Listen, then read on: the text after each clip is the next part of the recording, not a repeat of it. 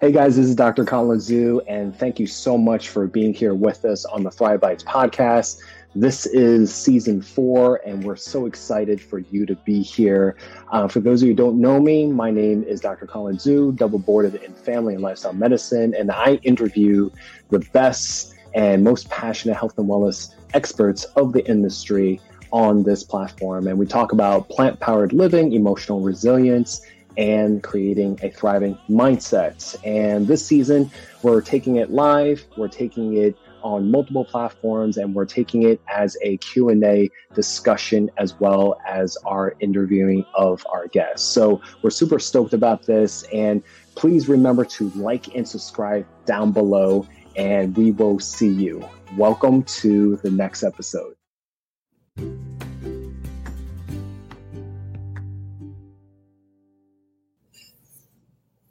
All right, guys.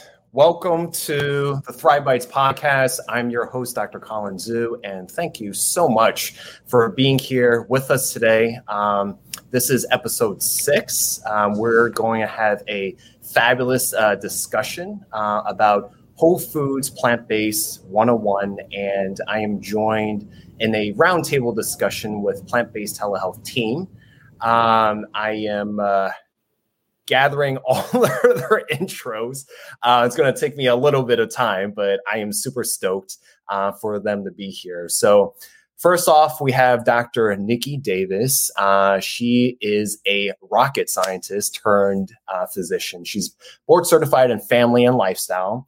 And uh, at the age of 13, she started removing animal products from her diet because she didn't feel it was healthy. And once she was in college, she obtained her bachelor and master's degrees in mechanical engineering and has actually worked on the space shuttle program for several years and currently appears regularly as a uh, guest on Chef AJ's YouTube channel and on the Physicians Committee for Responsible Medicine podcast. Dr. Elizabeth Fontaine, double boarded in OBGYN and lifestyle medicine, um, is a fellow of the American College of Lifestyle Medicine. And uh, she also has backgrounds in obesity management and exercise physiology. And she's also the CEO of Let's Lead, um, a uh, nurse executive physician dyad coaching uh, emerging leaders and practitioners to their career and life best grounded in well being. Dr. Michael Klaper, which I don't believe needs any introduction, but for those who do not know, he is a gifted clinician, internationally recognized teacher, and sought after speaker on diet and health. He's the author of Vegan Nutrition, Pure and Simple, and has appeared on various, various and several health videos, webinars, and articles for scientific journals and popular uh, press. And he's also uh, contributed to the makings of two PBS uh, television programs, Food for Thought and award-winning movie Diet for a New America. So we're happy to have him here. Dr. Christina Miller, she is a double board certified emergency and integrative medicine uh, physician. And due to her own health concerns and overwhelming amount of chronic disease, she saw every day uh, she radically changed her own practice to lifestyle medicine and health uh, promotion. In 2013, uh, she's opened her own lifestyle medicine practice and uh, founded Eat and Live Healthfully uh, website and blog. So happy to have her. Uh, Dr. Lori Marbas, uh, she is a double board certified family and lifestyle medicine physician, and she's been using, uh, utilizing food as medicine since 2012. And she's been a managing editor for Plantrician Projects. Uh, International Journal of Disease Reversal and Prevention, and uh, also is a co-founder of Healthy uh, Human Revolution. And she's also a uh, United States Air Force veteran, and we appreciate her years of service. She served in the Middle East and South America, um, and also is a co-founder of plant based telehealth. Uh, Dr. Jeffrey Pierce is a board certified family physician, and he's super, super passionate about whole food plant based diet and other lifestyle medicine modalities to help his people get healthier, get off of medications, and live longer.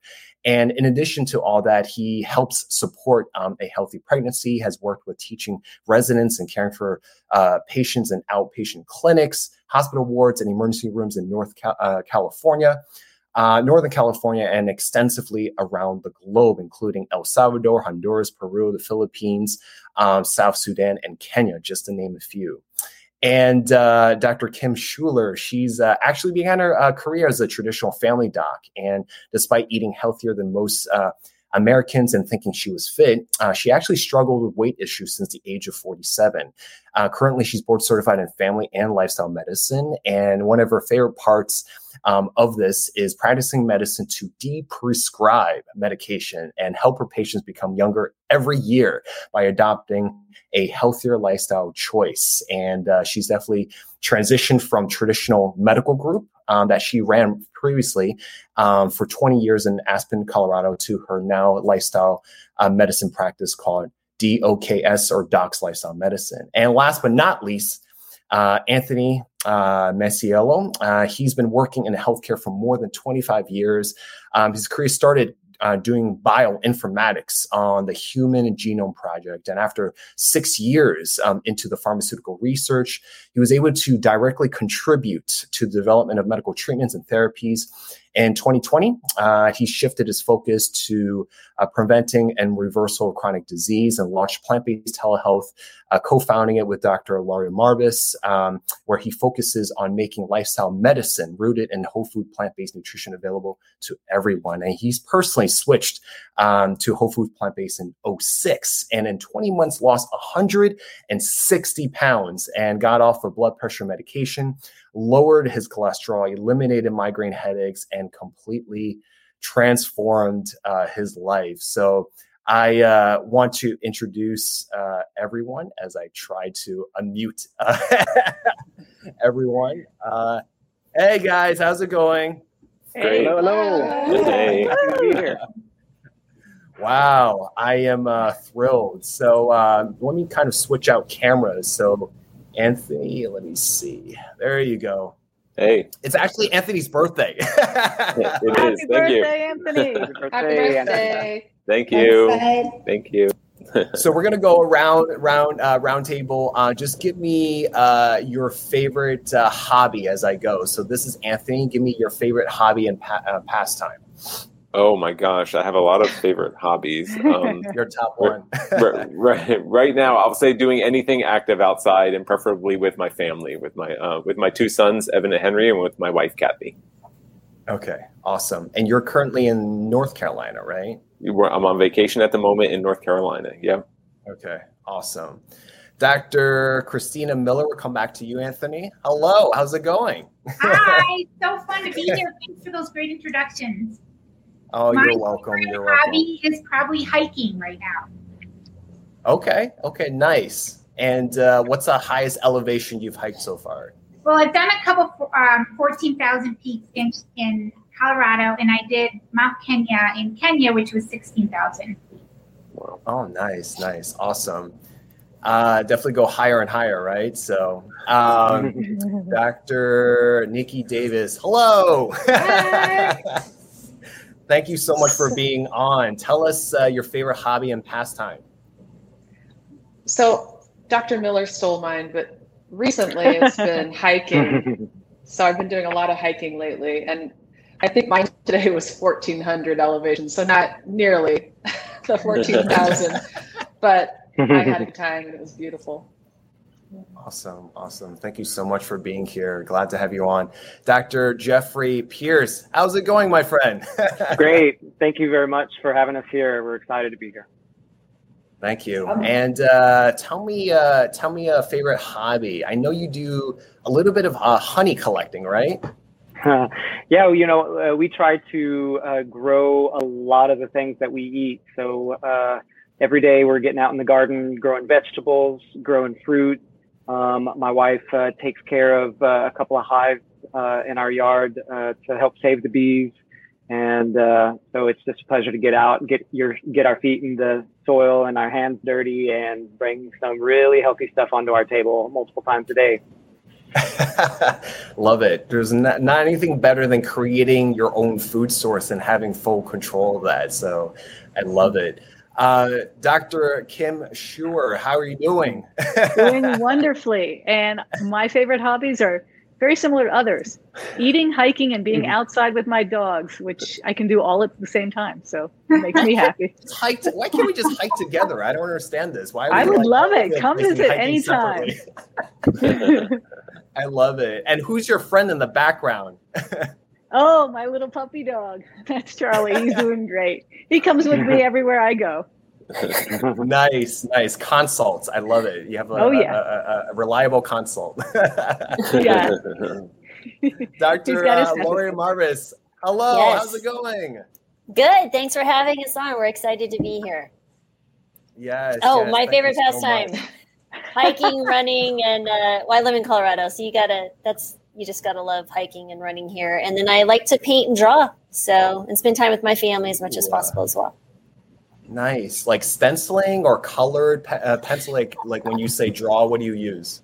Um, I use pencil, and then I do like black ink over, and then I do watercoloring. So that's kind of urban sketching. I'm getting into botanical drawing and stuff like that, which is really fun. Nice, nice. I love it. A lot of uh, lighting, coloring, shading. That's all good stuff. I, I love drawing. I grew up on that, so I definitely resonate. awesome, awesome. Dr. Uh, Dr. Dr. Elizabeth Fontaine, how's it going? Hey. Good. So nice to have us all here. I've learned a lot about my uh, partner in this business. Uh, so I'm in Vermont and um, originally from Quebec, so it's so easy uh, with the accent. However, uh, hobby. So I do a lot of biking, and it's mainly to travel uh, as much as I can in different places, different countries. We've been a little bit limited within the last two years, but every year I choose a different country. So Europe, France, Portugal. Um, I hike in Peru, but that year was not biking. But biking usually it's uh, every year and choose a trip that we go for a couple of weeks. Nice. Gotcha, gotcha. Nice. Biking is always fun. So, are yes, you do you do uh, mountain or road biking? I, I, do road biking and gravel. I started gravel biking last year due to the fact that we couldn't travel. And so my husband, who's an avid biker, started gravel, and I purchased a gravel bike, and it's actually fun. Do a lot of uh, searching and discovering in Vermont in the summer, and uh, and in the winter I'm a skier. So. Oh, I love it! I love it. Yeah. And last but not least, Dr. Michael Klaper, how you doing? Can you hear us and see us okay? Okay, we'll we'll come back. We'll come back to Dr. K in a little bit.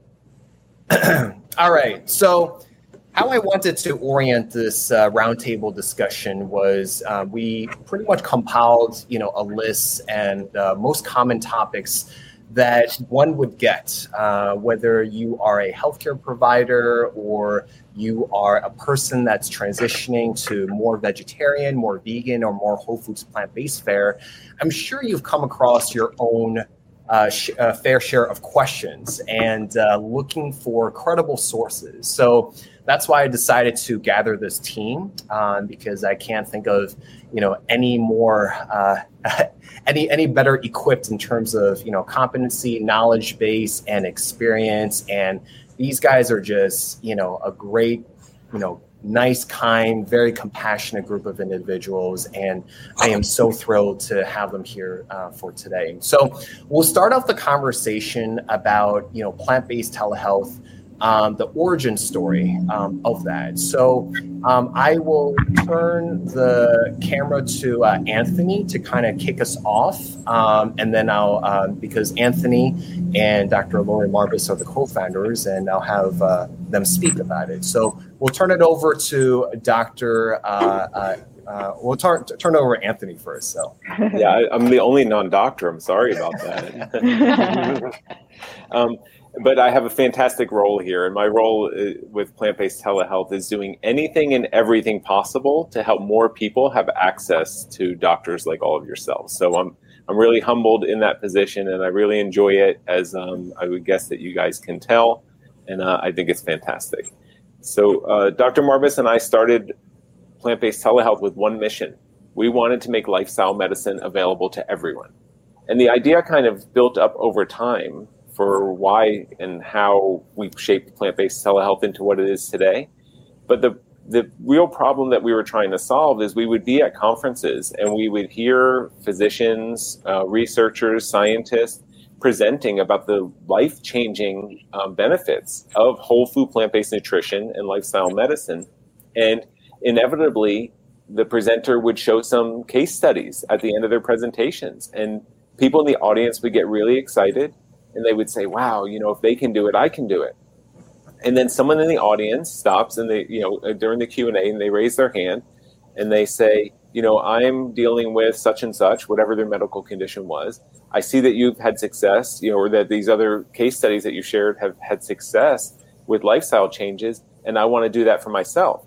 Uh, where can i find a doctor who can help me to transition to this lifestyle and get well? And you know, the, unfortunately, for the longest time, the answer was kind of it was either incredibly complicated or it was like crickets. There was no answer. Um, and it was because the practicing lifestyle medicine doctors were scattered about. Um, and sometimes they were more of the kind of like what I call, uh, you know, almost like c- celebrity doctors that, that were, you know, hard to access or expensive and stuff like that. So um, our mission at Plant Based Telehealth is making lifestyle medicine accessible to everyone. So there were a lot of challenges that were in the way, including geographic and financial, and, and you know, and, and, these other things. So um, it just seemed really ripe for the application of telehealth, where a single physician could be licensed in multiple states and reach a large enough audience to really grow up a, a really strong lifestyle medicine practice. And uh, we, that's what we started doing and I'll let Lori tell a little bit more of that. But she kind of said, "You're crazy. Uh, what, you know how how are we supposed to do that?" And and but you know, uh, but we just discussed it more, and we just came together, and both of us rolled up our sleeves and really did everything that was necessary to to put everything in place and to really get this thing off the ground. And I personally could not be more thrilled um, with how it's going so far. You know, it's 18 months into seeing patients on the platform as you guys know, uh, we're you know, doctors are available to patients in all 50 states. And I hope that some of you will mention, especially some of the remote areas that your patients are coming from, to really show that we're that we're really playing true on that mission of really making this available to people, no matter where you are um, in the in the country or even around the world. I would love to hear a little bit about you know some of the international consultations that you guys have been doing as well. Uh, we also know that we have a ways to go. You know, we have to continue raising awareness so people know about it because it's not accessible to people if they don't know that it exists. So that that's turning into a challenge as well. And then we do want to tr- we want to continue making it more and more affordable. You know, right now we're um, a cash pay service, and we know that people are already paying a lot of money for their health insurance, and we feel really, you know, we, we feel strongly that we would like to be able to accept that on this platform as well. But it's just it's another big challenge that we really have to put some resources behind to try to work that out as well. Right, right. Dr. Lori, I want to hand it over to you. Yeah, sure. So, um, Anthony and I have been friends a long time and uh, started a few things together. And I had been doing telemedicine for a few years prior to the uh, the start of the idea, I guess the nidus of um, plant-based telehealth, and had great success doing lifestyle medicine in a and a national platform. Uh, it's a uh, usually you know people patients would call in for acute care, but you couldn't help except notice that hey, you have diabetes. Have you ever heard of plants? and you mm-hmm. start seeing some really good success, and patients start coming back and people at you know this particular um, telemedicine company are like what are you doing to get a1cs to drop five points in three months i'm like they're eating plants they're like no really what are you doing I'm like they're, they're telling him to eat plants. and so um, telling Anthony that, and then Anthony's like, we really need to start our own and this could be great. And I said, this is insane.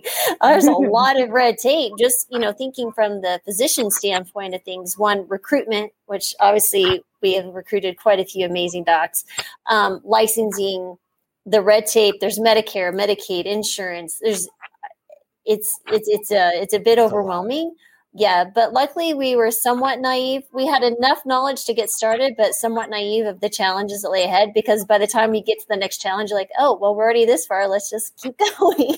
so that's kind of what happened. And we launched in March of last year, right when COVID hit, which was a blessing in disguise since, you know, the the perception of telemedicine and the difficulty or was it worth you know doing that was dropped dramatically. So we had patients looking for it we had doctors looking for it. And um, it was me in the beginning with i think 13 or 16 licenses. And i'm mm-hmm. licensed in all 50 states and dc just not that i wanted to have to see patients everywhere but i just really felt like i needed to lay the, the groundwork.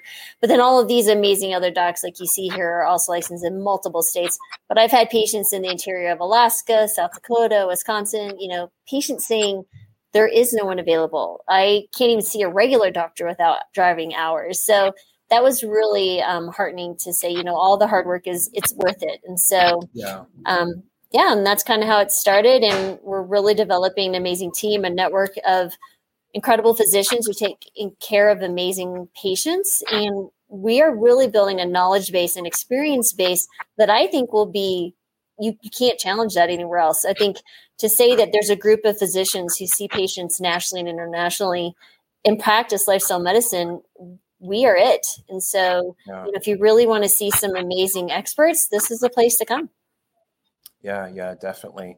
And not only that, it's, you know, I think, um, you know, lifestyle medicine, you know, we'll get more in, in depth with it. It's, uh, it's, it's really a, a specialty slash profession where it places a lot of ownership and accountability on the practitioner, you know? And it's very challenging, you know, to really dispense this kind of information without practicing it yourself. And as you can see, um, and here, you know, all the different hobbies and pastimes, you know, and I'm sure there's probably a lot more with all these wonderful individuals um, that, you know, it's a long list. And, you know, we're very passionate about what we do and everyone else and it's simply just conveying that across the screen um, and i think we're doing a, a good job of it.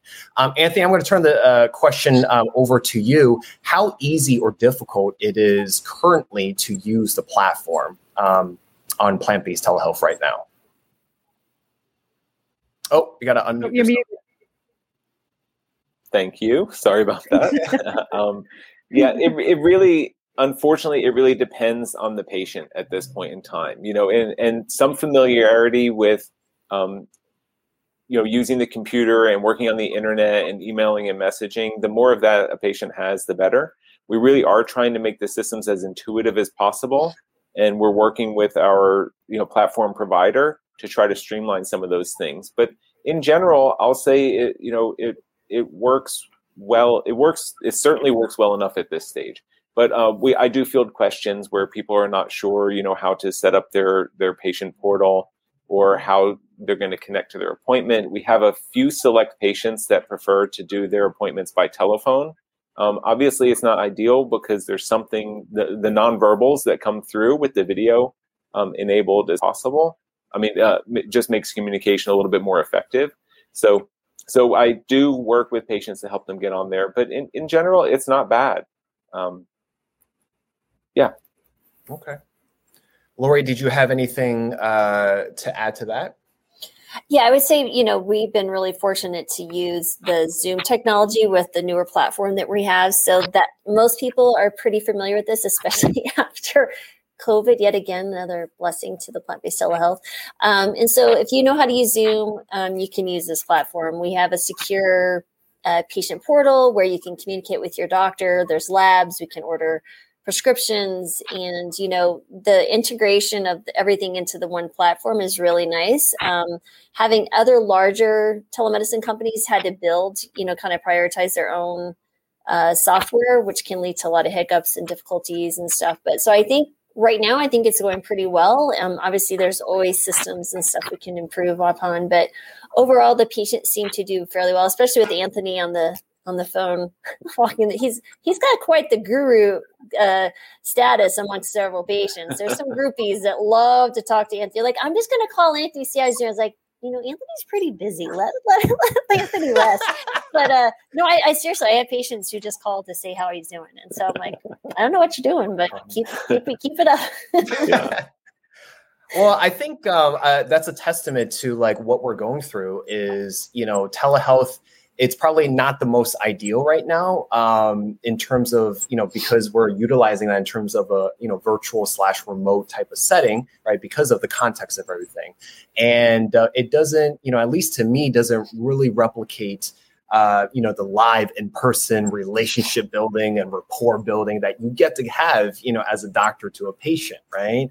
Um, and i know personally that i miss that very much. Um, so i think even doing things like what anthony is doing and just having you know just a longer conversation and just explore you know uh, not only detailing um, the intricacies of the, the the platform, but also you know just getting to know the patients and getting to know the people that are inquiring and you know uh, wanting to you know know more about it. So you know, thank you, Anthony, for doing that.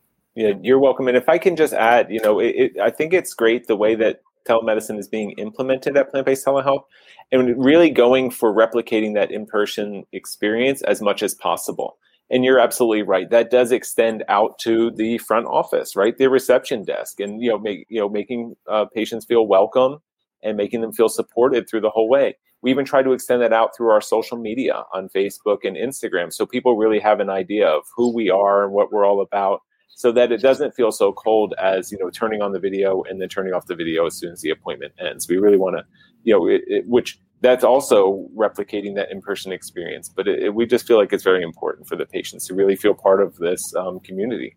Thank you. yes, you're welcome. Um, I think you guys um, might have touched this, uh, touched upon this a little bit, but how you know how does this compare? Um, either one of you can can speak to it um, to other telehealth platforms.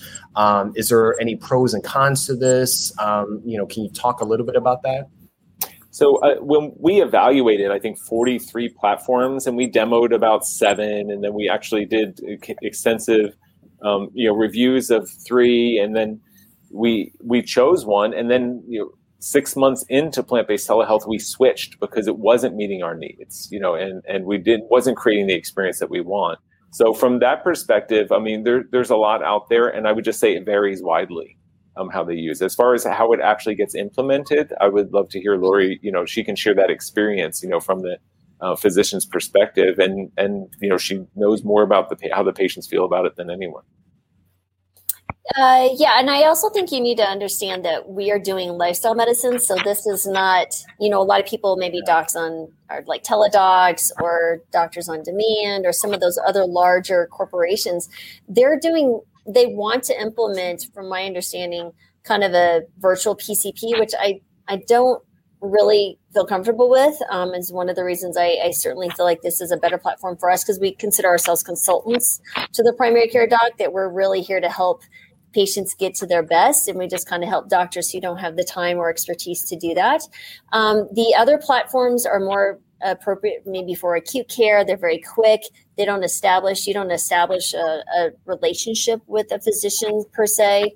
And so that's the difference with our our platform is that we're establishing relationships we're diving deep into someone's history we ask we have very extensive questionnaires um, and so that is the difference it's just the relationship the technology i think is you know can be similar. It can there's some good and bad on everything. Um, but uh, yeah, I, I, really think for us, it's the relationship and what our focus is is the lifestyle component. Okay, awesome. Um, I definitely want to get to the other uh, docs, um, and uh, I definitely want to get back to you, Anthony. Um, you know, in terms of like long-term, you know, mission and long-term goals. Uh, but let's get into you know, kind of the quote unquote meat uh, or plant based meat or beyond meat or impossible, whatever you want to call it, you know, sub, you know, substance uh, of whole food plant based because, um, you know, there's a lot, you know, um, that you could ask, and we've, you know, compiled the, you know, the most common topics. Um, so let's start off about, you know, just, you know, what is whole food plant based? Um, what are the food items um, and or food groups that's included um, into this. Um, Dr. Kim Schuler, I'll take it, give it to you. Hey, well, as I said, one of my hobbies is loving to eat. So whole food plant based is as whole food and plant based as possible. It's fruits, vegetables, lots and lots of them, um, whole grains, quinoa, wild rices, red rices, brown rices, things like that. Um, legumes, so beans and lentils, yum, and then nuts and seeds. Not too much, but you need some every day uh, for most people. Not and um, so that's what it is. What it isn't is it's not meat or eggs or cheese or any animal product, anything that had a mother or a face. It's not processed foods like not sugars, um, refined um, grains, and things like that. It's, but it's delicious. So basically, for example, what I had this morning um, today so far, I've had my oat groats with uh, lots of berries and banana and mango and uh, ground flax seeds and cinnamon, and it's delicious. Then for lunch, I had some leftovers um, from what I had yesterday. So I had a huge salad, and um, I had a mushroom risotto from the mushrooms I picked when I was hiking. And then for dinner, I plan to have uh, Thai basil curry with uh, with homegrown broccoli and things like that. So people think it's cardboard and it's boring. It's not. It's delicious. Yeah, yeah. And I think, uh, you know, when I counsel patients, people can't really get past the perception of, you know, salad um, and mm-hmm. or rabbit food. So, you know, not everything, you know, salad is great, you know, but, you know, there's way more, uh, way more to this. Uh, Dr. Klaper, let's see we can get, get, uh, can you hear us? Yes. Yay! Welcome. I know you have uh, had, you know, some connectivity of, um, issues. But thank you so much for uh, uh, you know being here with us. We do have a question.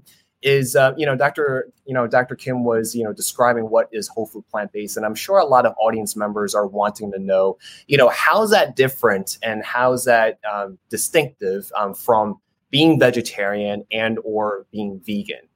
Uh-huh. Uh, I was very uh, happy to see the term whole food plant based enter our everyday lexicon for a couple of reasons. Uh, vegetarian uh, people, by and large, do not eat the flesh of animals, uh, but they uh, certainly imbibe cow's milk and products made from them, dairy product, cheese, yogurt, etc. And we are now understanding how much health problems can stem from dairy products for all sorts of reasons, from their protein, their fats, their hormones, etc. Uh, so uh, if you're vegetarian, you're still consuming dairy products, far from ideal from our point of view. Uh, then the vegan folks are those who uh, avoid all animal products, as Dr. Schuler said, uh, and that put you in the category of, of plant foods only. However, it does not exclude the processing of these plant foods and we've all seen this explosion of uh, vegan uh, uh, snack foods, desserts, uh, uh, puddings, cakes, candies, uh, all sorts of processed foods. Whole food aisles of them. indeed, the, the Whole Foods has aisles of them. Absolutely, they're vegan, but they're certainly far from what we would call healthy. And so just because an item is vegan doesn't mean it's healthy because you could live on energy drinks and vegan donuts and be vegan, but you're not going to be healthy. So I certainly welcome the concept of whole food, plant based, and uh, uh, and uh, that implies whole food. It's not been processed. These are plant-based foods, vegetables, fruits, etc., that you can identify as they if they were growing in the garden. There's a tomato there, and a cucumber there, and an ear of corn there, and some barley growing there.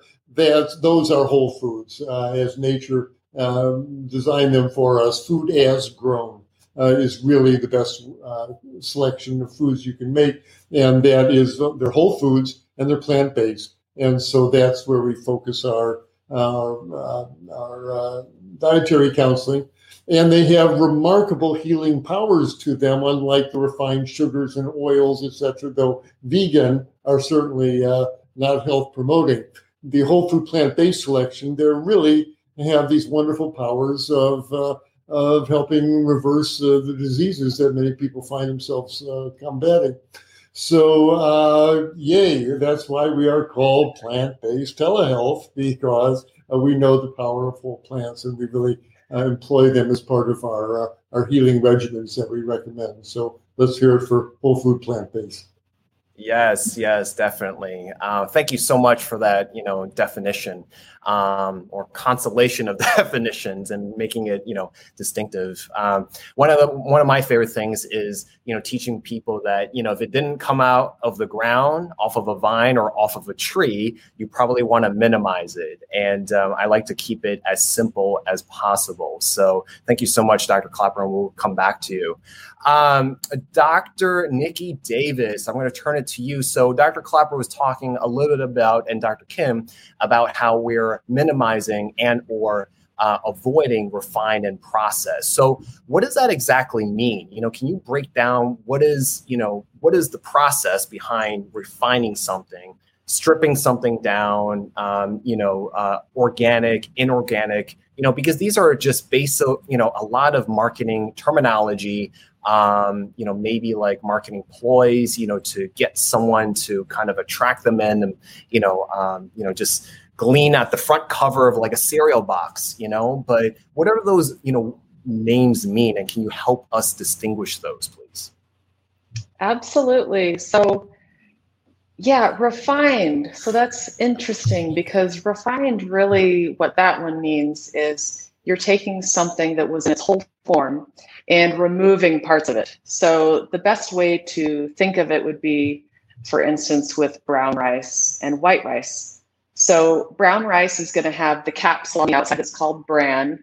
It has on the inside something called the endosperm, and then on the very inside something called the germ. When you refine the brown rice to white rice, you're getting rid of everything except for the endosperm. So you're keeping something there, but you're getting rid of some of the things that originally were in its whole form. The problem with refining is that the things you're getting rid of oftentimes have more nutrients. So, in fact, when you go from brown rice to white rice, you're losing about half to two thirds of the nutrients in the rice. Not only that, you know, people are so worried about protein these days, which we'll get into later, but you're actually removing protein too. So, uh, you know, about a quarter of the protein that's in the brown rice gets removed when you get rid of those extra parts. So it is a process of just taking something that used to be whole and removing parts of it. And so a lot of times we think of that in grains, refined grains, we hear a lot about. And you just want to try to minimize that because really food was meant to be eaten in its whole form. That's, I mean, besides when you pick a tomato off the vine, you might have a little bit of the green stem on there, right? Pull that off, and there's your whole food, that tomato right there, instead of breaking it down. So you talk about processing. Now, that's really taking something from its original form and turning it into something else. So you think of maybe a Twinkie, right? That used to be a lot of other things, and now it's a different form. But there's a it's it's a gamut. You have this continuum of what process really is. So technically, a smoothie would be processed because you're putting stuff in a blender and you're processing them. But that would be more minimally processed. And then you get to the side of, you know, maybe you go through maybe bread. So bread would be a little bit more processed. And then you move into more of the really highly processed foods, like you mentioned, the Impossible Burger, the Beyond Burger, yeah. super processed right? So as you get to that other end where things are very, very processed, that's where we're losing a lot of the nutrients. We're just losing the the beauty and the health of those original whole foods. So the closer you can stay on the other end of the continuum of the whole plant food, the better. And then you also mentioned organic. So organic just means that you are eliminating any chemical type fertilizers, um, you know, even when you're talking about animal products, getting rid of antibiotics, things that aren't natural that they're using to try to get rid of bugs, like pesticides, things like that. So if you're looking at uh, vegetables are grown, you're just minimizing the unnatural chemicals put onto those vegetables by having something that's organic. Right, right. Yeah, thank you so much for that. Um, that definitely, hopefully, clears it up and clarifies, you know, for people that are watching and listening. Um, you know, my my favorite thing is just imagining, you know, what whole food actually looks like, and then, you know, when we create what I call food, re, you know, food like or food related products, which is basically what most of the food industry creates nowadays. And you could see this in the middle of the supermarket where everything is on a shelf, right, and in a packaging. And like Dr. You know, Nikki Davis was, um, you know, demonstrating, you know, basically showcasing for us is that you're taking what uh, is in Mother Nature and literally whittling it down. So, um, and like Dr. Klaper was mentioning, you know, you're going to get varying levels, uh, typically lower levels of you know nutritional benefit. So. Um, Hey guys, we're going to be taking a short break, but don't go anywhere. We'll be right back.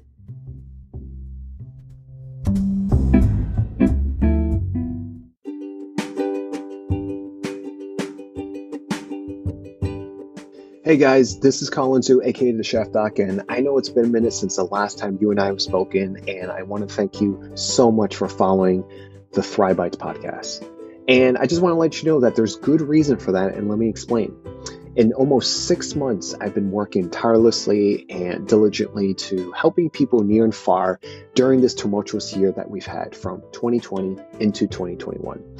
And I said to myself, what more can I do to inspire and impact others?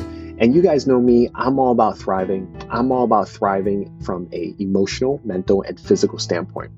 That is the reason why I wrote Thrive Medicine, and that is the reason why I started this podcast called Thrive Bites. And so I decided that I wanted to put together a virtual summit experience, gathering over 50 speakers. That includes physicians, dietitians, fitness experts, coaches, and spanning over five pillars in teaching someone else on learning how to thrive. And I call this the Thrive Formula. The five pillars consist of food as medicine, functional fitness, relationships, community, and resilience. And the reason why I've chosen to do this is because I really wanted to give more tools, more education, and more inspiration, and letting people know that they're not alone and they don't have to be ill equipped for life and whatever life throws at you, whether it's a curveball, whether it's an obstacle, whether it's a roadblock. And I worked really hard to provide this, and I'm happy to announce that it is fully released and ex- fully accessible. And you may ask yourself, who is this for and what does it consist of? This is for the individual that prioritizes their health and wellness and also wants to take charge of their own well being. It's also for the healthcare professional and the healthcare professional student because I wanted to create a summit experience that I wish I could have had when I was in school. The summit experience has over 50 plus hours plus more, ranging from culinary demonstrations to fitness demonstrations to scientific medical sessions.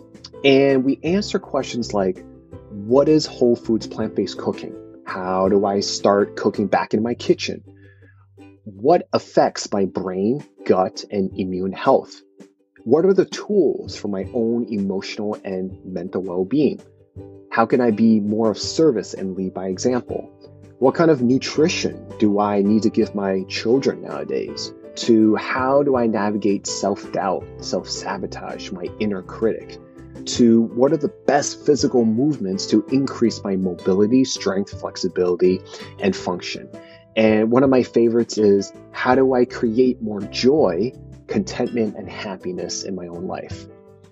This summit also works like a masterclass series where you get to learn and further your education. And I do this by providing quizzes with every session, and I provide workbooks. And there's also recipes and very, very special speaker bonuses. You'll also have the opportunity to join a private Facebook community to further your growth and connect with like minded individuals. So, if this resonates with you, please join us on this journey to further yourself and take back 2021 and beyond. You can find us at thethriveformula.co. That's T H E T H R number five formula.co. And come on inside, and I'll see you in there. Cheers.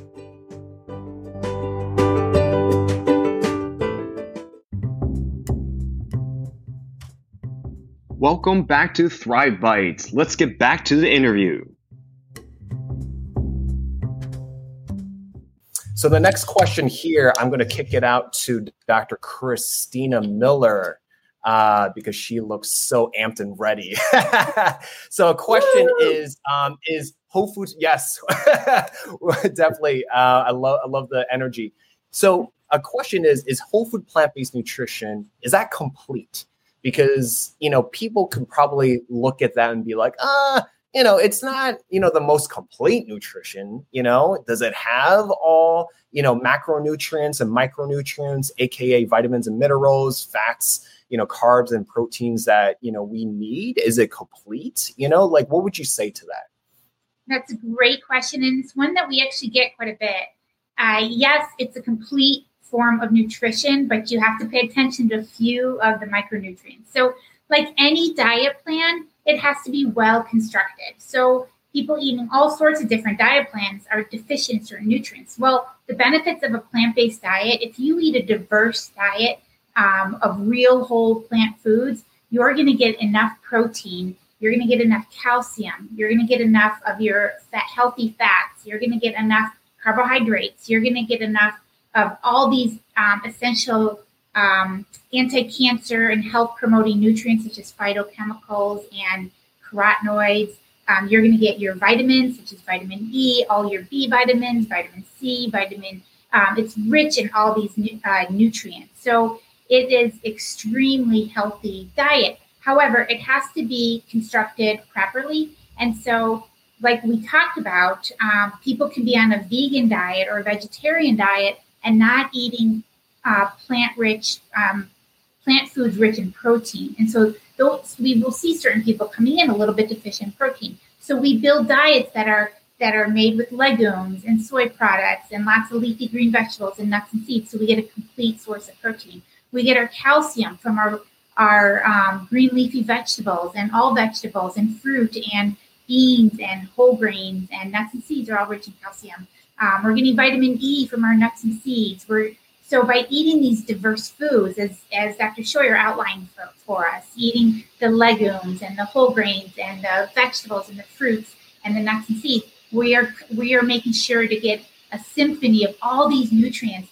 And the benefits that we've learned recently is that not only is it um, complete in protein, but the the people who are eating animal protein are actually getting too much and it's almost like a toxicity. There's higher mortality in people eating animal protein. There's higher incidence of diabetes and heart disease and all cause mortality and autoimmunity because they're so it's overdoing the protein for them. And so when you get it from plant sources, it's a safer form for people, and you're actually able to reverse those very same diseases, still stay protein um, adequate, and be strong and healthy and um, age well. But we do have to pay attention to make sure people are getting sources of the plant protein. So that's what I like to help work with people to make sure they're getting enough calcium, that they're building their diet healthy, that they're getting enough protein. And then, yes, it's complete in all of those. But there's one that we do have to pay a little extra attention to, and that's vitamin B12. Um, unless you're eating fortified foods such as nutritional yeast or fortified uh, cereals, things like that, maybe a fortified um, nut milk, but if you're um, not eating fortified foods like that, B12 is from a bacteria in the ground, and animals eat it, and so they um, you'll get it from animal foods. But for those of us not eating animal foods, we have to usually supplement from it or make sure we're eating a fortified source and check a level to make sure it's okay because B12 is essential for ner- for your nervous system for making um, red blood cells and you don't want to be deficient in that. So we do pay attention to that one nutrient. Yeah, yeah. Thank you so much. I appreciate that. Um, turn, going back off of protein, Dr. Uh, Nikki, we'll turn it back to you. Um, you know, we hear a lot about this topic in terms of uh, protein sources and how is a plant-based or vegan, you know, you know, where is the protein? Basically, where is the beef, quote unquote? So, you know, can you help us, you know, identify some sources of plant-based protein uh, that's you know essential? Yeah, so I always like to break it down to the basics. So what is protein? Protein is just made out of amino acids. You have 20 amino acids that you need. Nine of them are essential, meaning you need to get them in your diet. All living things contain amino acids, contain protein. So that includes all plants. And all plants have all nine essential amino acids, although in varying amounts. So it used to be that we said, well, you need to make sure that when you're eating, you need to have a co- complete protein. So, you know, I, I remember hearing people say, well, you need eggs because that's a complete protein. You can't get a complete protein by just eating plants. But that's not true. You do get all the essential amino acids that you need just in, in varying levels. So as long as your diet is varied, you're going to be getting all of those essential amino acids that can be then used to make the proteins for your body. And Dr. Miller was just talking about how we need uh, not very much protein. In fact, the World Health Organization says that we only need 5% of our calories to come from protein, much smaller amount than what most people are getting. And if you just look at some of the typical foods like rice and potatoes, both have 8%. So you're well over that 5% mark. Uh, beans, we always talk about beans as an excellent source of protein, 27%. So you're getting plenty of protein. So by mixing in some of those higher protein uh, foods like beans with other foods that might not have as much protein, you're getting plenty of protein. And if we look and we've we've looked into women's uh, breast milk to see well how much protein is in that because you're looking at a baby that needs to basically double in size within the first year or two, and it's five percent. So even our World Health Organization for an adult person who isn't doubling in size, well, hopefully not over mm-hmm. a year or two, and it's the same amount. It's five percent. So it's very likely that we even need less than that. Mm-hmm, mm-hmm. Yeah, that's uh, super important because you know I think um, as a country we're just super protein obsessed, and um, I don't think we have any problems with being deficient in protein. So, um, Dr. Fontaine, I'm going to switch it over to you. So I'm, you know, a lot of uh, we have a lot of females watching, right? And um, you know, some would ask, and you're a specialist in uh, women's health, you know what do I need to pay attention to? Um, you know, if I'm transitioning to be becoming more vegan, more plant based, more vegetarian fare, is there certain things that I need to pay attention to?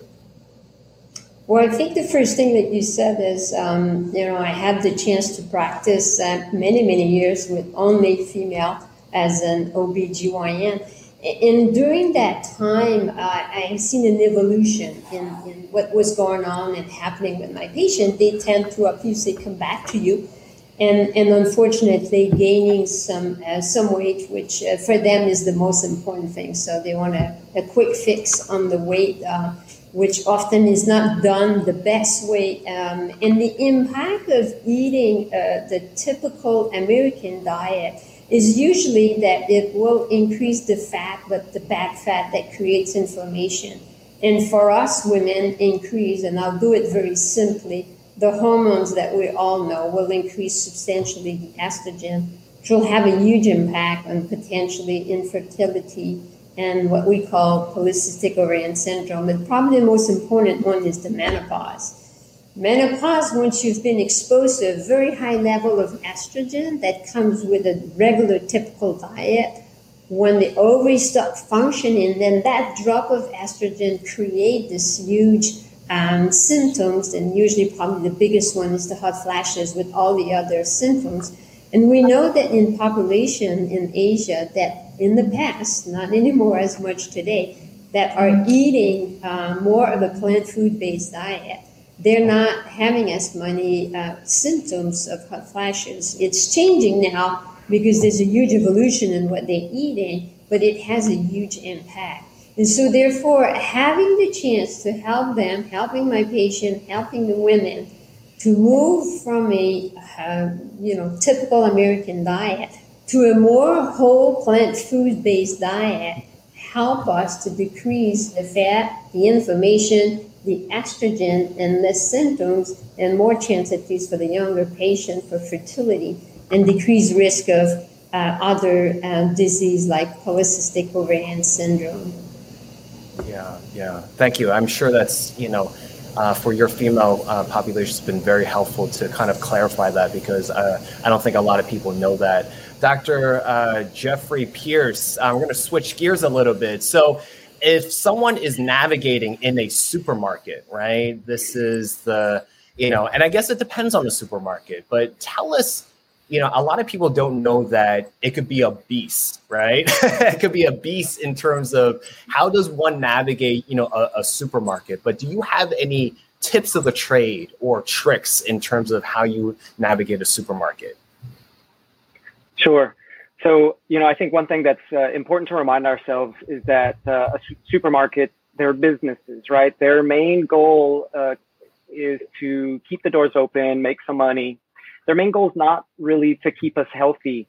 And, uh, you know, I think if, you know, when you know that as you're in the checkout line and what you have right in front of you for those last minute purchases before you pay are, you know, candies, chocolates, and the National Enquirer. And, you know, if it was, if it was, uh, you know, something built to keep us healthy, you, the last minute items would be, you know, fresh blueberries, uh, Kale and you know uh, Dr. Klaper's book and your book, uh, for example, um, right there at the checkout line. So you know, just as a just as a reminder, as you walk in, you have to kind of be uh, savvy to their tricks, right? Their tricks of uh, having the the big sellers, which are the foods that are tip- typically high in calories, high in fat, high in salt and sugar and oil, and those are the ones that they're going to be most prominent, right? So uh, the big displays when you first walk in um, for Cinco de Mayo with all the chips and the uh, tequila. You, you, should probably walk past those uh, when you're sticking to a whole uh, food plant-based diet. And um, the the key, there are a couple keys that I keep in mind. You know, one is you get the most uh, healthy bang for your buck in the produce aisle. You know, this was the uh, this was the section that when I was a kid, I was like, I don't want to go there. I'm going to go straight to the breakfast cereal slash, uh, you know, toys in the bottom of the box area um, but that's not the place that you should be spending the most of your time, right? This is, it's full of all of these things that you can eat as much as you want to in the produce section, right? You can eat all the fruit that you want, all the vegetables that you want, um, uh, because they are low in calories, they're high in nutrients. And um, uh, so that's where you should spend the most of your time, the most of your money getting that stuff. Now, you know, I'm a proponent of growing your own foods because you can uh, pick them as you're ready for them. So you probably don't want to buy three uh, shopping carts full of, uh, you know, romaine lettuce uh, because that's probably going to go bad by the second week. But um, you want to get most of your things from there. Um, secondly, I'm a big fan of the uh, the bulk section, but the bulk section's got some caveats. Uh, while the while the produce section, the only thing you know you'll get some stuff that's packaged, but it'll be sort of like pre-washed, pre-cut um, salad. And while yes, it comes in a plastic bag, if it cuts down time for you, making it more likely that you're going to use it, it's probably worth it um, to get something in bag like that.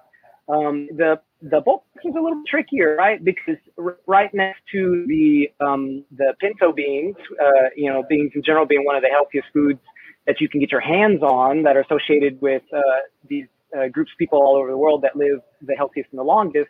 And, you know, right next to that might be a, a bulk uh, bucket of, um, you know, gobstoppers or something. And uh, so you, you do have to have some uh, some special choice when you are when you are um, selecting what you're going to get in the bulk section. But um, you know, this is where you get your beans and your whole grains, uh, your lentils, your chickpeas, your split peas, um, your nuts, preferably the uh, un roasted, unsalted, um, because you know while you hear that a, ha- a couple handfuls of almonds are good for you, the ones that are uh, caramelized and roasted and salted, um, that's not the, those aren't included. Uh, you got to leave those there. Um, uh, you know there are natural aisles uh, that you know you know it, everything looks really healthy and their packages have you know uh, pictures of plants on it and people meditating and stuff like that. So, you know, be careful with those too, because if it's coming in a package, then uh, it could still also have lots of oil and salt and sugar added to it. So, you know, you, ha- you do have to be careful uh, with that section as well.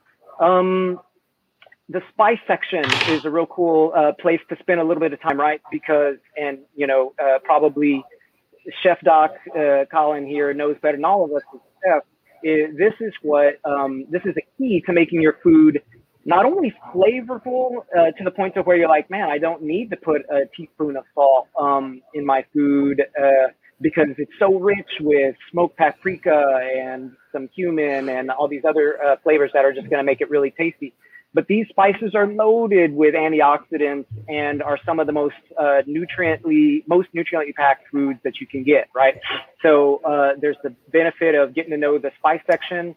Um, and it's more than just salt and pepper uh, out there, right? And uh, I was the salt and pepper kind of guy as my spice section, but um, now I know the local spice store um, that's down the road, and um, you know the biggest complaint is my wife when she opens up the cabinet and like the the the garlic uh, spice falls on her head because we've got too many spices packed in there, right? So um, uh, pack your uh, your your cart with those spices, and you're not gonna uh, regret it. Um, uh, a phrase that I'll take from uh, Chef AJ, a friend and a friend of ours, and a great resource for everybody on on internet and her book Unprocessed, um, is if it's if it's in your house, it's in your mouth. And so, um, you know, there's not a lot of uh, there's not a lot of success in us um, relying on our um, willpower when it comes to what are we going to have for dessert. And if we have, if it's all based on willpower, we're going to often lose in the battle between, um, you know, peaches versus uh, peach cobbler.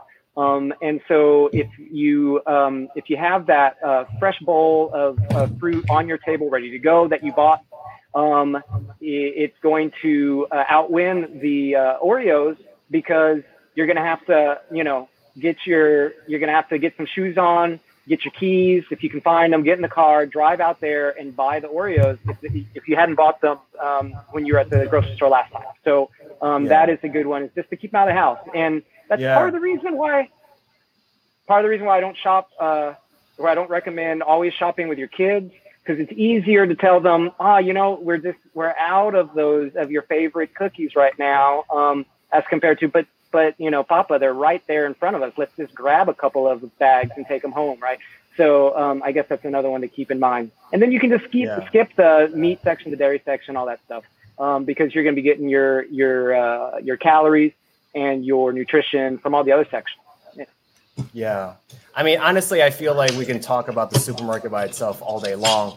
Uh, Dr. Klaper, um, you know, uh, a lot of us, you know, uh, you know, we're more sequestered, you know, being in the pandemic. But, you know, before the pandemic, I'm sure, you know, a lot of us really enjoy a night on the town, right? And uh, what have you developed in terms of tips and tricks in terms of the restaurant fare? Um, you know, maybe like how to navigate, you know, uh, a, a menu when, you know, just so much verbiage and, you know so many attractive words that come to you know your face as you open up you know a pamphlet or you know that that menu. But do you have any uh, tips and tricks in terms of the restaurant? Oh boy. Uh, again we could spend an hour just on this? Um, restaurant food mm, delicious uh, asian mexican uh, uh, oriental all, all sorts of wonderful foods but the reality is, uh, from the physician's point of view, uh, what makes those foods taste so good is that they're usually full of salt, sugar, and oil, or any or all of those ingredients. And those can have some very detrimental health effects. And it's, it's a difficult uh, minefield to walk through. Um, when people ask me to go out to eat, I think, well, uh, do I want uh, Mexican salt, sugar, and fat. How about uh, Asian salt, sugar, and fat? Ooh, I haven't had Thai salt, sugar, and fat in a while. Uh, it's uh, it's full of salt, sugar, and fat. That's what restaurant food is, and you really want to minimize the damage. I hate to be Debbie Downer here, but the truth is that if you uh, order all your old favorite foods there, you're after uh, an hour after you leave, you're going to be very sorry you ate that meal uh, and it's usually because of all the salt and the sugar and the fat. And you don't really even, you're not even aware of it. The salt is already in the spaghetti sauce. You don't even really taste it. Um, the the the, uh, the sugar, it's already in the ketchup or whatever sauces around there. and uh, so you really want to minimize this damage. You want to get as close to a whole food meal as you can. And, and it's almost antithetical to what really restaurant food is about. So how do you maximize the pleasure and minimize the damage to your body. First of all, uh, when I'm going to meet my friends for dinner, I realized I'm mainly going there to be with my friends and have a positive experience with them, not shove a bunch of unhealthy food into my mouth. And so, if the social interaction is most important, I want to tone down um, the, the gorging of the food. So, one thing I do before I go out to eat is I eat. Um, I'll have an apple, I'll have a bowl of soup that's left over in the fridge, I'll have finish off yesterday's salad. Uh, so I don't walk into the restaurant famished and, and, and polish off three baskets of bread before the wait person gets there to take my order. So it's okay to, uh, to, to damp down your appetite a bit with a little pre-eating here. It's actually a smart thing to do. Uh, then uh, have a look at the, the, the uh, uh, especially if you're going into a, an ethnic restaurant. If you look at the menu, most of these traditions have a long history of uh, serving plant-based foods. And if you just look, you can only get something on the salad section. Fortunately, you know, we the entire plant-based movement the vegan movement has had its influence over the past 20, 30 years that I've witnessed. And now every restaurant, usually if you look through the menu, there's a uh, there's at least one section of, of vegetarian entrees there. So, uh, so you know, head over there, see what's available, but don't neglect the side dishes. You can always get a plate of steamed vegetables. Uh, there's often mushrooms in some form. There's a salad there. You can ask for a no oil dressing. It's okay, actually, versus a little bit, um, to bring your own no oil dressing. You can make up a, a no oil salad dressing and pour it a little bit into a plastic container with a screw top and bring it in and when they bring you, say, hold, hold the dressing, and, uh, and when, the, when it comes, uh, open up your little uh, container dressing, pour your own dressing on, they, they won't throw you out. Um, so you can do things to minimize the uh, uh, the oil oiliness of the um, of, of the foods.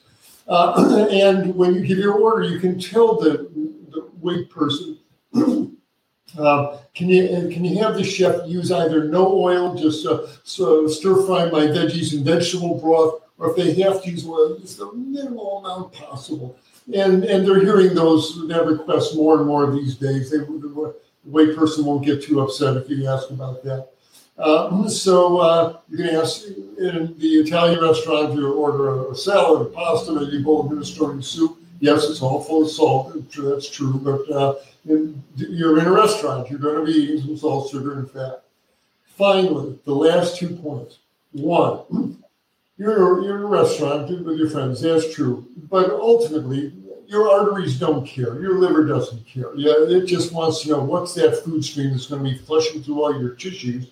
And if you've got high blood pressure, you've got lupus, you've got colitis, it does matter. Your, your body is not impressed with excuses. And so remember, it's nobody else's business what you order for dinner, order for lunch. You order what you know is, is best for your health. Uh, if, if, God forbid you get a heart attack or a stroke, it's only you in that hospital bed. It's not the people out to dinner with you. It's you. So uh, you know, to thine own arteries be true, thine own health be true.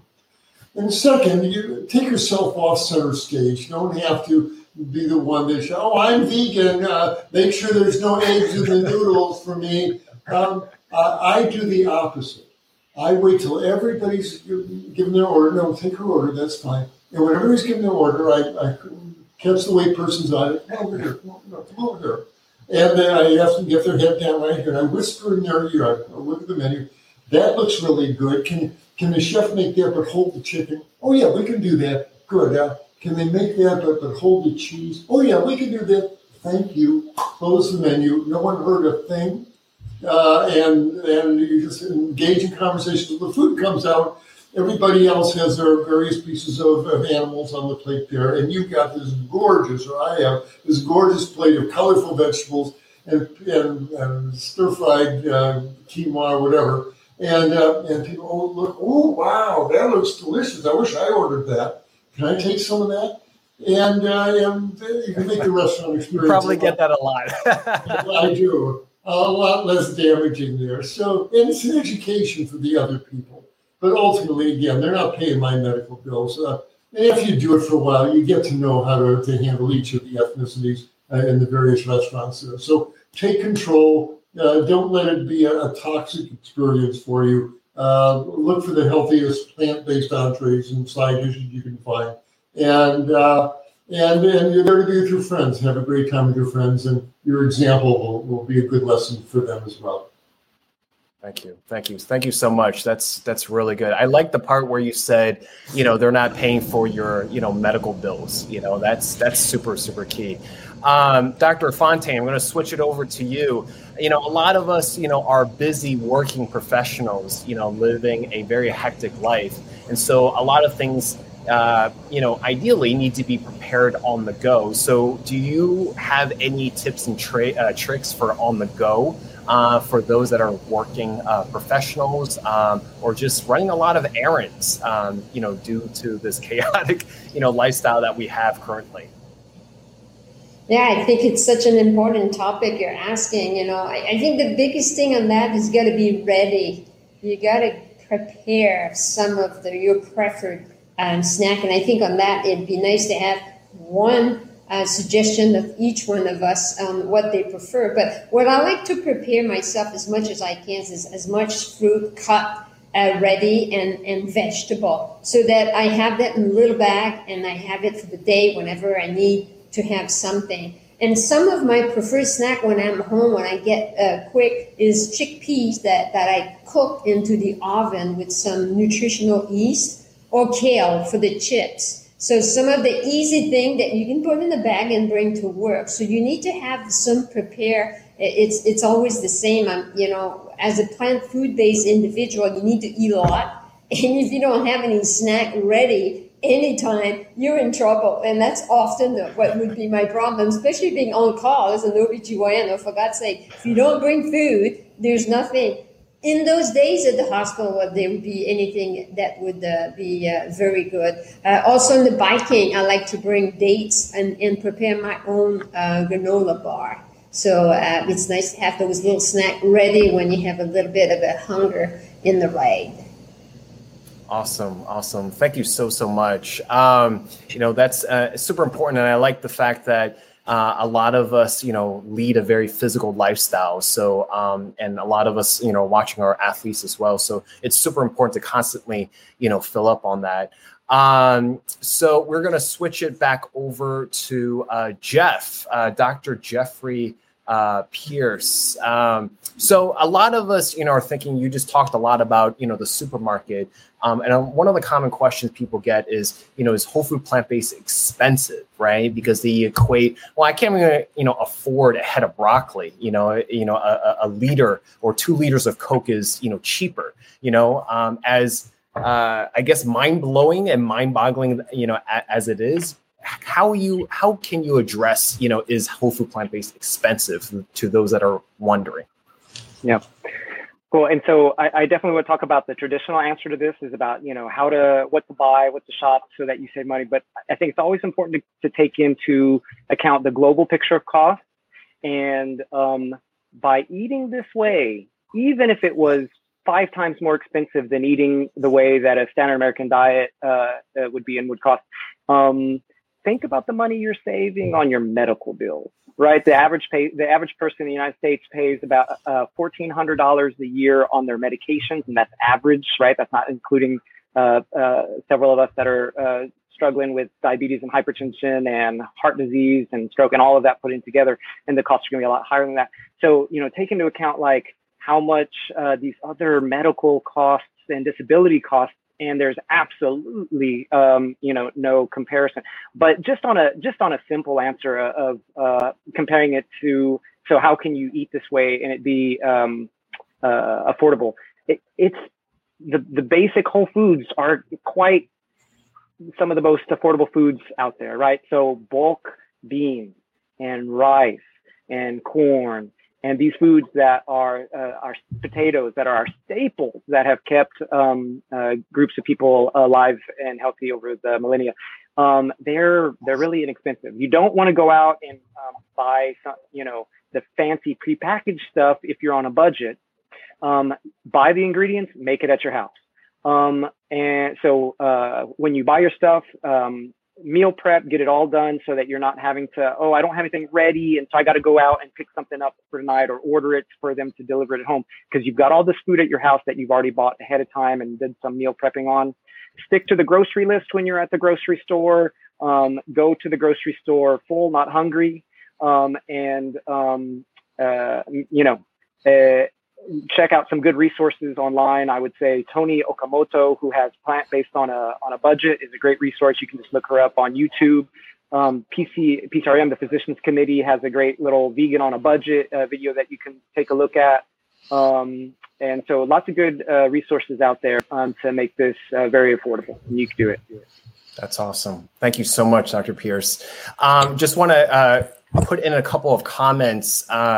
Gina, uh, she says, I'm so thrilled about this platform. You are all doing such important work. So thank you, Gina. Um, from Facebook, we have Chef uh, Colin Godin. Uh, he says, Thank you for all the work you do. Um, much love to all you guys. Uh, Jenny Mathall, great work.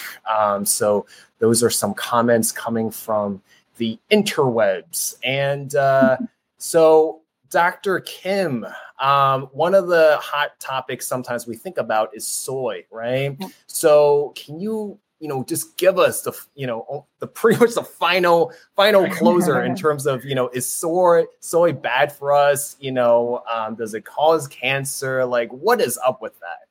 So that's a huge thing. And I studied it a lot because one of the reasons I did this was to try and prevent breast cancer myself.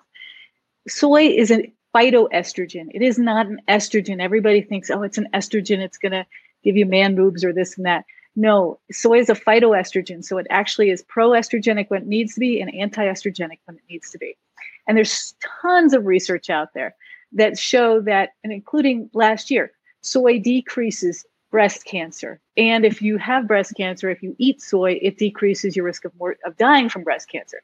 It decreases prostate cancer. It has been shown to decrease heart disease if you change one meal from a meat-based thing to a soy-based thing. Your um, risk of heart disease goes down like 14 to 18 percent. Um, it decreases. Uh, they're now seeing that it may help decrease Alzheimer's and dementia. There, it, there's so many reasons that soy is good for you. Eat soy. Thousands and thousands of Japanese people eat soy, and they don't have the breast cancer that we have. So it's a very, very, very good thing to have. Awesome, awesome. Thank you so much. Uh, one of the questions we get typically um, is the kitchen, and uh, I can pretty much answer that really quickly. Is uh, start off, you know, no matter what your level is, start off with a good chef or French knife, a good cutting board, um, a spatula, a pot, and a saucepan, and just start right there. And the the multitude of different recipes that you could create and all the different foods that we've all shared on you know so far in this episode you're going to make so many great things. And uh, we definitely have more resources uh, in terms of you know how to up level your fridge your freezer and your pantry. So you definitely have to you know reach out to us you know further about that. Um, last uh, but not least um, you know we're going to turn it over to uh, anthony. Um, we're going to close this out. And I thank you everyone for your patience, you know, for those that are speaking and for those that are listening. So, Anthony, um, what is the overall long-term, you know, goal, you know, of this platform, and what do you hope to uh, achieve? So, in the near term, we really want to um, just continue to raise awareness and make sure that people know that you all are here and ready to see them. I mean, I I know you guys, so and I'm so proud to be working with you all.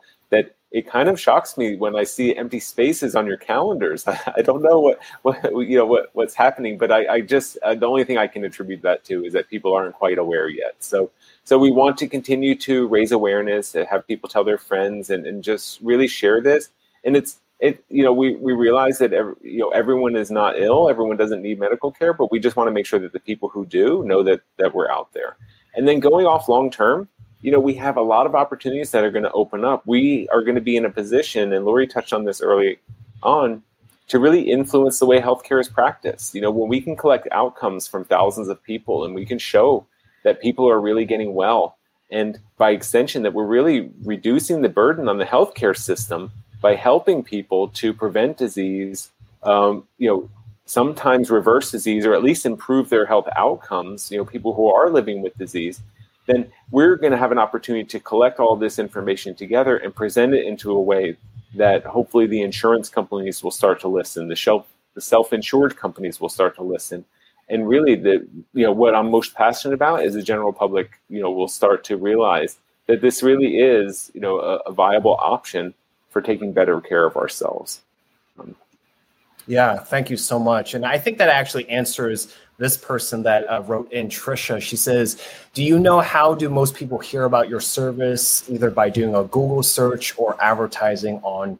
certain platforms? And you know i think we're u- utilizing um, you know paid advertisements right now right? And then we are going to you know get more resources in terms of expanding that right yeah, it's it's true. So so really, it's a combination, and it kind of tickles me. You know, I when every time someone calls, I get to ask them, "Oh, how did you hear about us?" Sometimes it's from a friend. Sometimes it's from another doctor's office that they reached out to, and this office doesn't have a, a physician who's licensed to see them where they are, or the office is not doing telemedicine. They're not able to get there physically, so people are recommending us, and and that really means a ton to me. Um, the others are our friends out there who have complementary services like Chef AJ, like the Mastering Diabetes guys. I mean, as people are reversing their diabetes on the Mastering Diabetes program, you know, they require changes in their medications and they require medical supervision to do that. So we're really a good match. And and it's what I love about this service is that it's not necessarily competitive with with all of our you know community out there. It's really a complementary service that um, that benefits us all. And then you're right. We we are trying to work on becoming more discoverable on the search platforms like uh, like Google and making sure that people are finding us when they're searching for plant-based doctors. And uh, we are doing Facebook advertising, and we're right now we're really doing that. We're targeting people in the whole food plant-based space or in the vegan space because even people who are vegan for other important reasons like animal compassion and for our environment, it's really fantastic. I've heard feedback from several patients for them to have a doctor who understands their lifestyle and it isn't going to tell them that they need to be going and finding milk for calcium or, or meat for protein, mm. right? So, so we're reaching into these communities first to raise awareness. But then what we're going to do when we feel like people know that we exist within our community, then we're going to really target the disease areas. We're going to go after people with hypertension, you know, and try to figure out how to how to let them know that we're here and that there's another way to to treat their medical conditions. You know, that diabetics, people with high cholesterol, um, even obesity. You know, people who are out there who are, have these illnesses. I I know firsthand from being on the other side. You know, being a patient of uh, in the traditional medical world, I had you know growing up my whole life, I had overweight doctors telling me that I need to lose weight, and it's hard. You know, but coming to coming to a place where people who understand that lifestyle has an impact and they're not just waiting until my cholesterol tips 210 so that they can prescribe me medication. They're catching it at it when it's at 170 or 180 and saying, "Hey, do you know that if we get this down, you know, we can work together and we can get this down, you know, below 150 or so." And that essentially, you know, dramatically reduces your risk of ever having, you know, a, um, a cardiac issue, right? So it's really focusing on that wellness. So we just want to let people know that we're here, and then we want to collect this information. Um, Definitely definitely. Yeah, to share well, thank others. you. Thank you. Thank you so much, um, everyone, for being here. You know, I definitely greatly value your, you know, time, expertise, wisdom, and experience.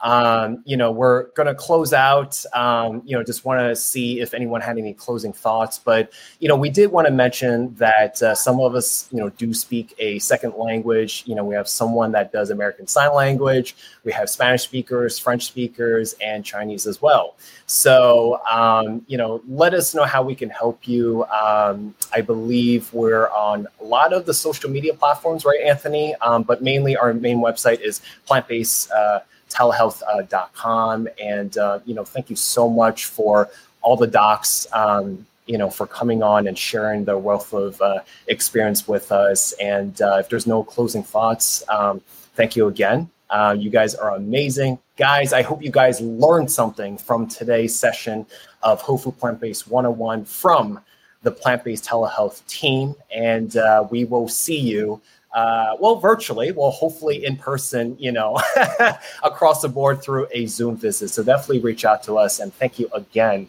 uh, so much for watching. And please say goodbye, you know, wave goodbye. thank you, Dr. Zhu. This was fantastic. I really well, enjoyed Thanks it. for having us. Well thank you yeah. so much. It was great. Oh, thank you yeah. so much, guys.